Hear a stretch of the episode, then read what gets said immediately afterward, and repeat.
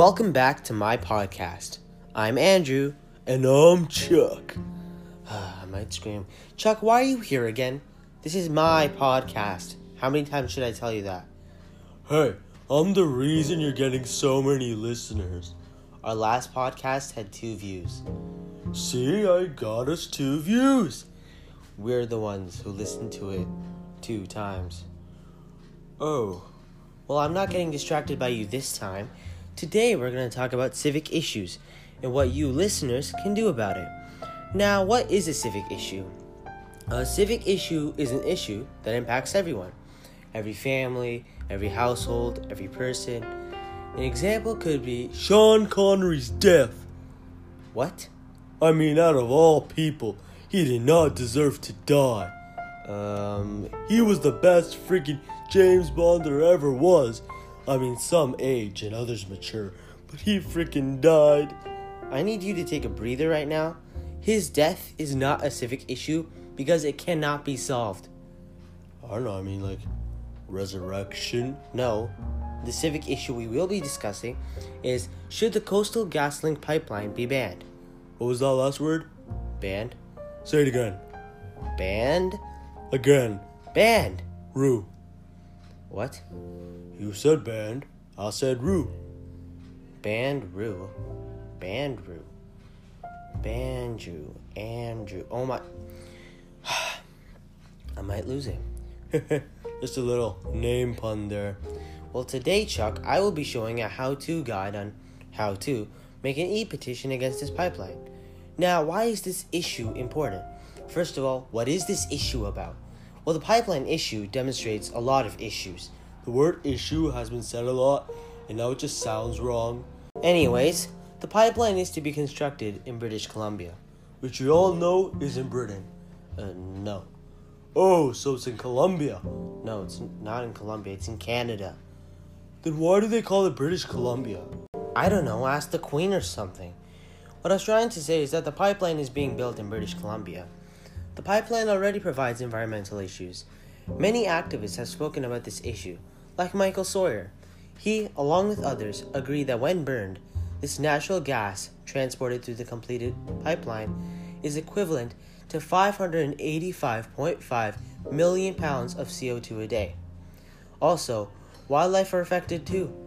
In an article by Shake Up the Establishment, an estimated 129 out of 459 Hart Ranges caribou herds will be affected by the project, and 32% of their functional habitat will be disturbed. Telkwa caribou are highly endangered, with only about 20 animals remaining. The pipeline project will jeopardize almost half of it. Based on the 2014 Federal Recovery Strategy, almost all of the habitat for both of these herds is considered critical habitat. The predicted cumulative impacts of this project on these caribou populations is so negative that federal management and conservation plans for recovering these populations may not be possible. Wow. That's not just it, Chuck. The biggest stakeholder group is the Wet'suwet'en communities. In an article by CBC News, it says that the conflict is centered on a Forest Service road that leads into the heart of Wet'suwet'en territory, about 300 kilometers west of Prince George, BC. The road is the only access point for workers to build the coastal GasLink pipeline through that area. Additionally, the Wet'suwet'en have established camps along the road, including the Unist'ot'en Healing Village. These camps are preventing people working on the pipeline from accessing the territory. Now, it may look like these Aboriginal communities are just being annoying, but this is their territory and home. It's not their fault. So none of them agreed to this. I mean, some council leaders did agree, but it was more of them conceding, as in they were consenting to the inevitable. Those leaders knew that the pipeline would be built, whether they liked it or not. So are we against the communities or the pipeline? I'm just kind of confused. Personally, I feel that we should be advocating for these communities. Not only does this pipeline demonstrate environmental pro- problems, but it is also trespassing the land of these Aboriginal communities. This is also not the first time that an issue like this has negatively impacted the Aboriginal communities. Events like these have occurred in the past, says one Aboriginal clan leader. She went on to describe how the province had mismanaged every resource extractive industry that ever hit our territories. Her father's territory was polluted by seepage of acidic waste from the Equity Silver Mine. This peaked in the 1980s and continued for many years after that. Okay, uh, so what does the conservations and liabilities have to say about this? Do you mean the conservatives and liberals? Oh, yeah, yeah, yeah. The red and the blue. Uh, yes, they also have their takes on this. Former Conservative Party leader Andrew Scheer. Hey, that's your name. Yeah, I know. Anyways, he's come under fire for his comments about this issue. He said, These protesters, these activists, may have the luxury of spending days at a time at a blockade, but they need to check their privilege and let people whose job depends on the railway system, small business farmers, do their job. This issue has now gone beyond trespassing the Aboriginal territory and has got, now gone into racism. Wow. If I wrote a book about him, it'd be like Harry Potter and the audacity of this Andrew Scheer dude. There's even been arrests because of the blockades that occur near the road to the pipeline. What about Pierre guy? What about him? What did that guy say about it? Do you mean his son, Justin Trudeau? Wait, what did I say? Well, Trudeau has so far strayed from this issue, hasn't really been involved with it. NDP leader Jagmeet Singh, however, is kind of sitting on the fence over this issue. Huh. I always thought he sat on a chair. Many are confused about his tactics, especially since he had previously stated that he was against fracking, which is the process that provides natural gas for the pipeline. Singh himself has commented about the issue, saying there's a lot of complexity to the situation. The declaration and reconciliation are all very complex things. The path that we need to walk as a society, as a country, to reconciliation, to justice, is a difficult path, but we need to walk it. Okay, so he's sorta in the middle about this? Precisely. His decision makes sense also. It is difficult to pick a side, especially when there are jobs at stake. On one hand, we see people getting jobs when they work for the pipeline. On the other, we see satisfied Aboriginal communities in a much healthier environment. And on the third hand, we have the chance to resurrect Sean Connery. I told you that is not a civic issue. Plus, humans don't have three hands. How do you know? Getting back to the topic, Chuck, it's all about the, being there for others. Canadians need to advocate for those who are not able to. In this issue, the Aboriginal people are the minority.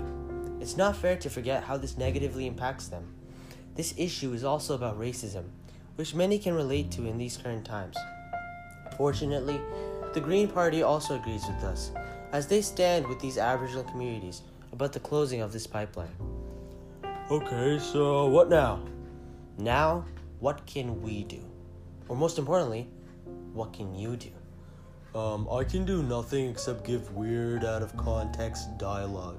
No, not you, the viewers. What can they do to help? Oh, I see. They hold the pipeline workers for ransom and make the government close the pipeline in return for the workers. No, no, no, no, no, no, that is not the answer. What the viewers can do is make an e petition.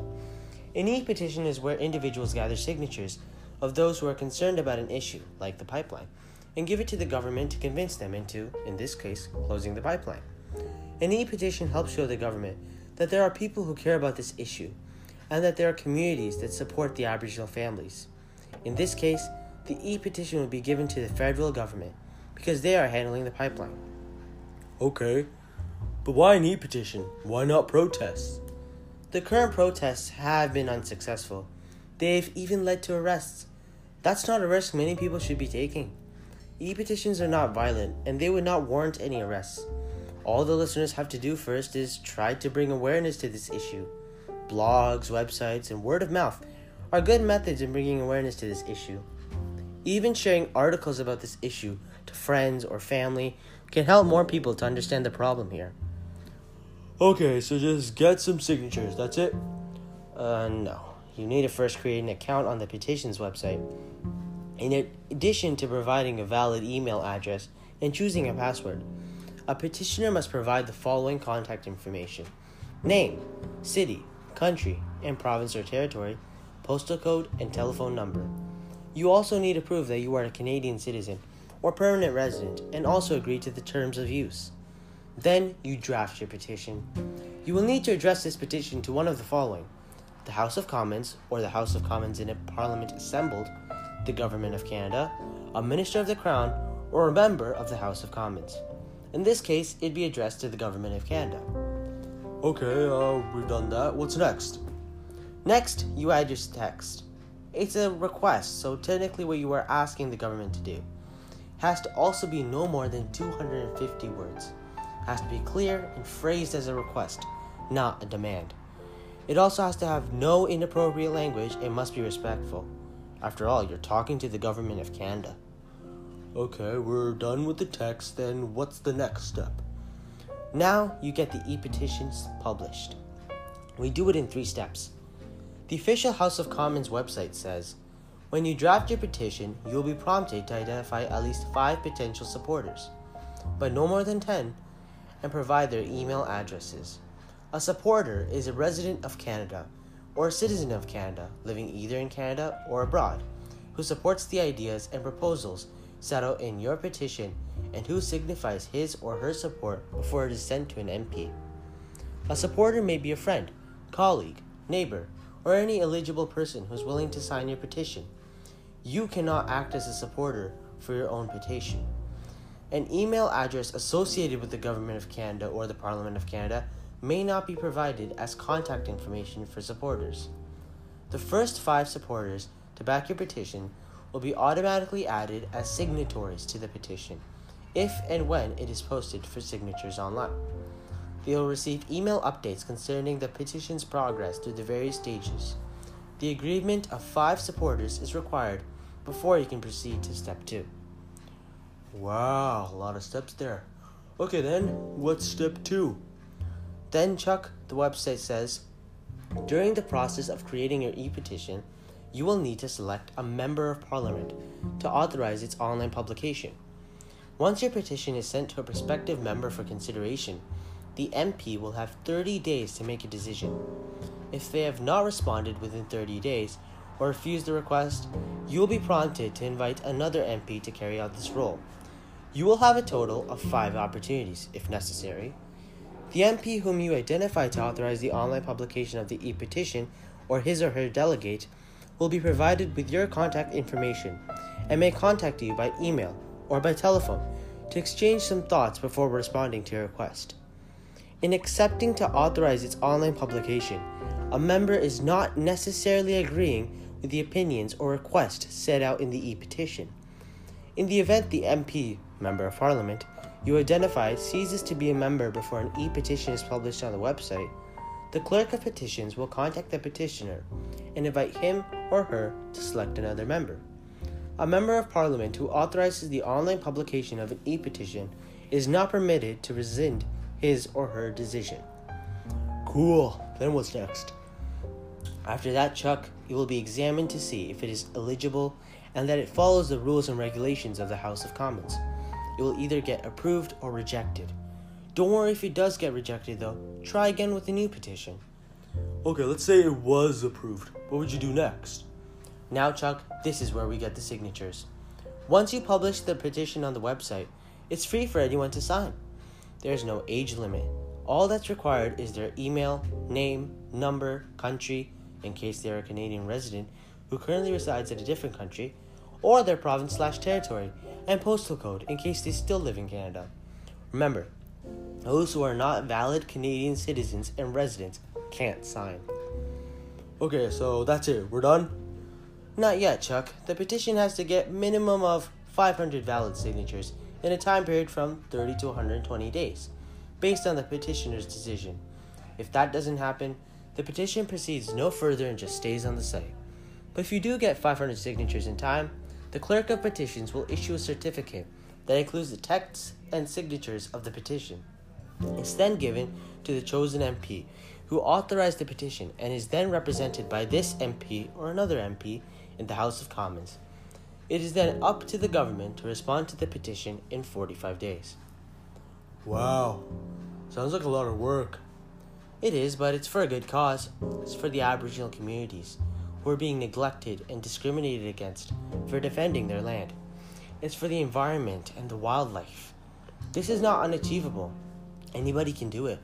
You just need to put your heart into it. Man, that was deep. Sure was. I hope this episode helped you all to understand the real issue behind the Coastal GasLink pipeline and that it encourages you to make an e petition, just like we showed you. Tune in next episode where we resurrect Sean Connery. Nope, that is not happening, Chuck. Oh, Thank you again for listening to this podcast. This is Andrew signing off. oh, and also Chuck signing off. Did you like that ending? I don't, I don't know. Well, nice ending, right? Chuck signing off. This is dragging too long, isn't it? I don't know. I kind of like the company. Hey guys, is anyone still listening? Yeah, I think we should stop.